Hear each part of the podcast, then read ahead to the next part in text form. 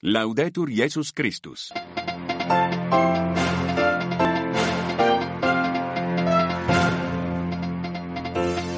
Venerdì 23 febbraio, nuovo appuntamento con l'informazione della Radio Vaticana. Questi i titoli. Gli effetti dei media fra luci ed ombre nella prima predica di Quaresima del cardinale Cantalamessa di questa mattina in aula Paolo VI. Conflitto Russia-Ucraina, il presidente ucraino Zelensky annuncia una nuova controffensiva.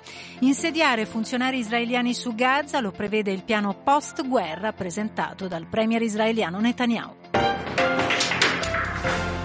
Sono le 14 e 40 secondi, ben trovati all'ascolto da Paola Simonetti. I denti dei media possono distruggere ma anche contribuire a una purificazione. È una delle affermazioni del cardinale Cantalamessa alla prima predica di Quaresima tenuta questa mattina in aula Paolo VI al cospetto della Curia romana. Alessandro De Carolis. I mezzi di informazione e social meritano il rispetto e la stima quando rilevano le storture della società o della Chiesa, non svolgono invece la loro missione quando si accaniscono contro qualcuno. Nella sua prima predica di Quaresima alla Curia Romana il cardinale canta la messa prende a prestito il tritacarne, come lo chiama, che talvolta i media possono scatenare contro un singolo o una realtà collettiva per spiegare una realtà di tipo più spirituale, il valore dell'essere macinati per diventare, dice, farina di Dio. Si tratta, osserva, di accettare di essere contraddetti, rinunciare a giustificarsi e volere avere sempre ragione quando ciò non è richiesto dall'importanza della cosa, o sopportare qualcuno il cui carattere, il modo di parlare o di fare ci dà sui nervi e farlo senza irritarci interiormente, pensando piuttosto che anche noi siamo forse per qualcuno una tale persona. Nell'Eucarestia, afferma il porporato, c'è la forza per essere macinati giorno per giorno, nelle piccole e a volte nelle grandi circostanze della vita. Voltiamo pagina, prepareremo una nuova controffensiva una nuova operazione, non staremo fermi. È quanto ha detto il presidente ucraino Zelensky in un'intervista rilasciata a Fox News a due anni dallo scoppio della guerra. Il servizio di Alessandro Guarasci. Zelensky non svela i risultati della controffensiva, ma dice che la difesa dell'est dove i russi hanno più di 200.000 soldati è molto importante. Naturalmente afferma prepareremo nuove operazioni, non rimarremo fermi. Poi invita l'omologo USA Joe Biden e il candidato repubblicano Donald Trump a visitare l'Ucraina e la prima linea affinché vedano con i loro occhi questa tragedia, sottolinea. Intanto il Consiglio europeo ha adottato un tredicesimo pacchetto di misure restrittive nei confronti del regime di Putin. Misure restrittive anche verso 106 persone e 88 entità responsabili di azioni che, viene detto, minacciano compromettono l'integrità territoriale, la sovranità e l'indipendenza dell'Ucraina. Nuove 500 sanzioni sono state poi annunciate anche dagli USA. Il presidente Biden nel frattempo ha anche ripetuto i suoi appelli al Congresso affinché la Camera sblocchi gli aiuti militari all'Ucraina. Le Caritas locali dell'Ucraina hanno assistito più di 3 milioni e 800 mila persone negli ultimi due anni del conflitto. Sette missioni in Ucraina per portare aiuto e conforto da parte del Papa, oltre 240 camion carichi di viveri e medicinali partiti da Roma per il paese in conflitto. Sono i dati che emergono dalla riflessione del cardinale Krajewski, elemosiniere del Papa, raccolta proprio a due anni dall'inizio della guerra in Ucraina. Da due anni porto la spilla della bandiera ucraina per non dimenticare che c'è la guerra, che ogni giorno in entrambe le nazioni in conflitto muore tanta gente. Ci sono tanti orfani, tante vedove e tanti feriti. Da due anni mi sento ucraino e soffro con loro. Da due anni prego per la pace. Ogni giorno quando celebro la Santa Messa mi fermo in silenzio dopo la preghiera del Padre nostro quando pronuncio le parole. Liberaci, Signore, da tutti i mali e concedi la pace ai nostri giorni.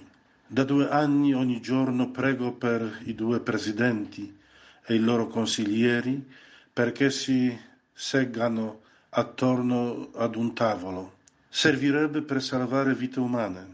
Finché non lo faranno, continuerà la scia dei morti e fin da prima della guerra opera in Ucraina la ONG Sole Terre in aiuto dei bambini colpiti da tumore. Qual è lo stato d'animo dopo due anni di conflitto? Abbiamo sentito Gioele Scavuzzo, referente proprio di Sole Terre a Kiev.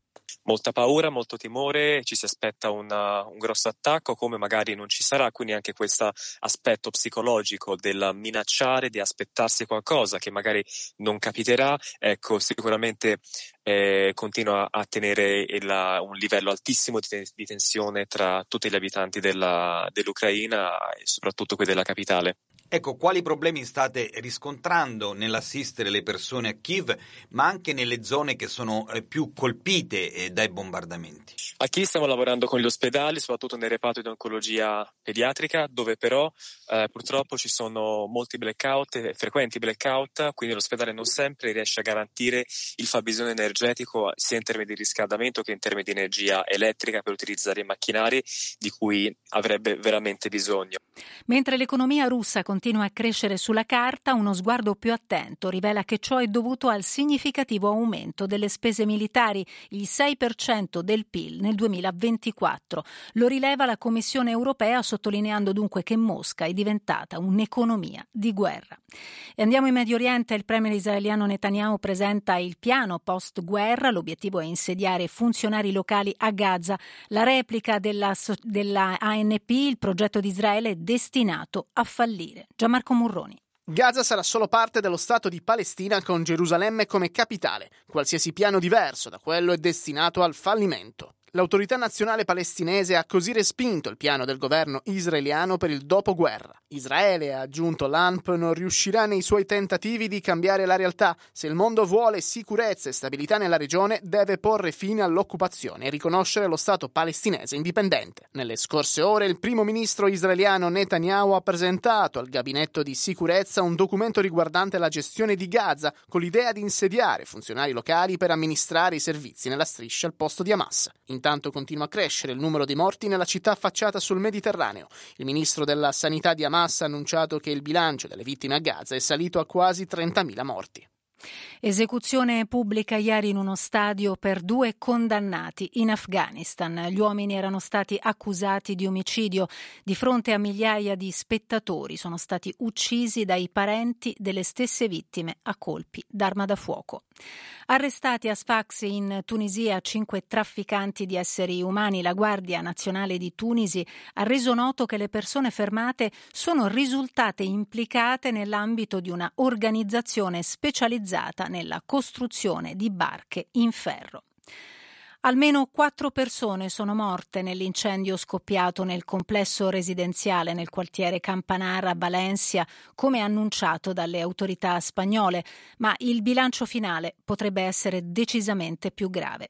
Proclamati intanto tre giorni di lutto cittadino. Sentiamo Andrea De Angelis.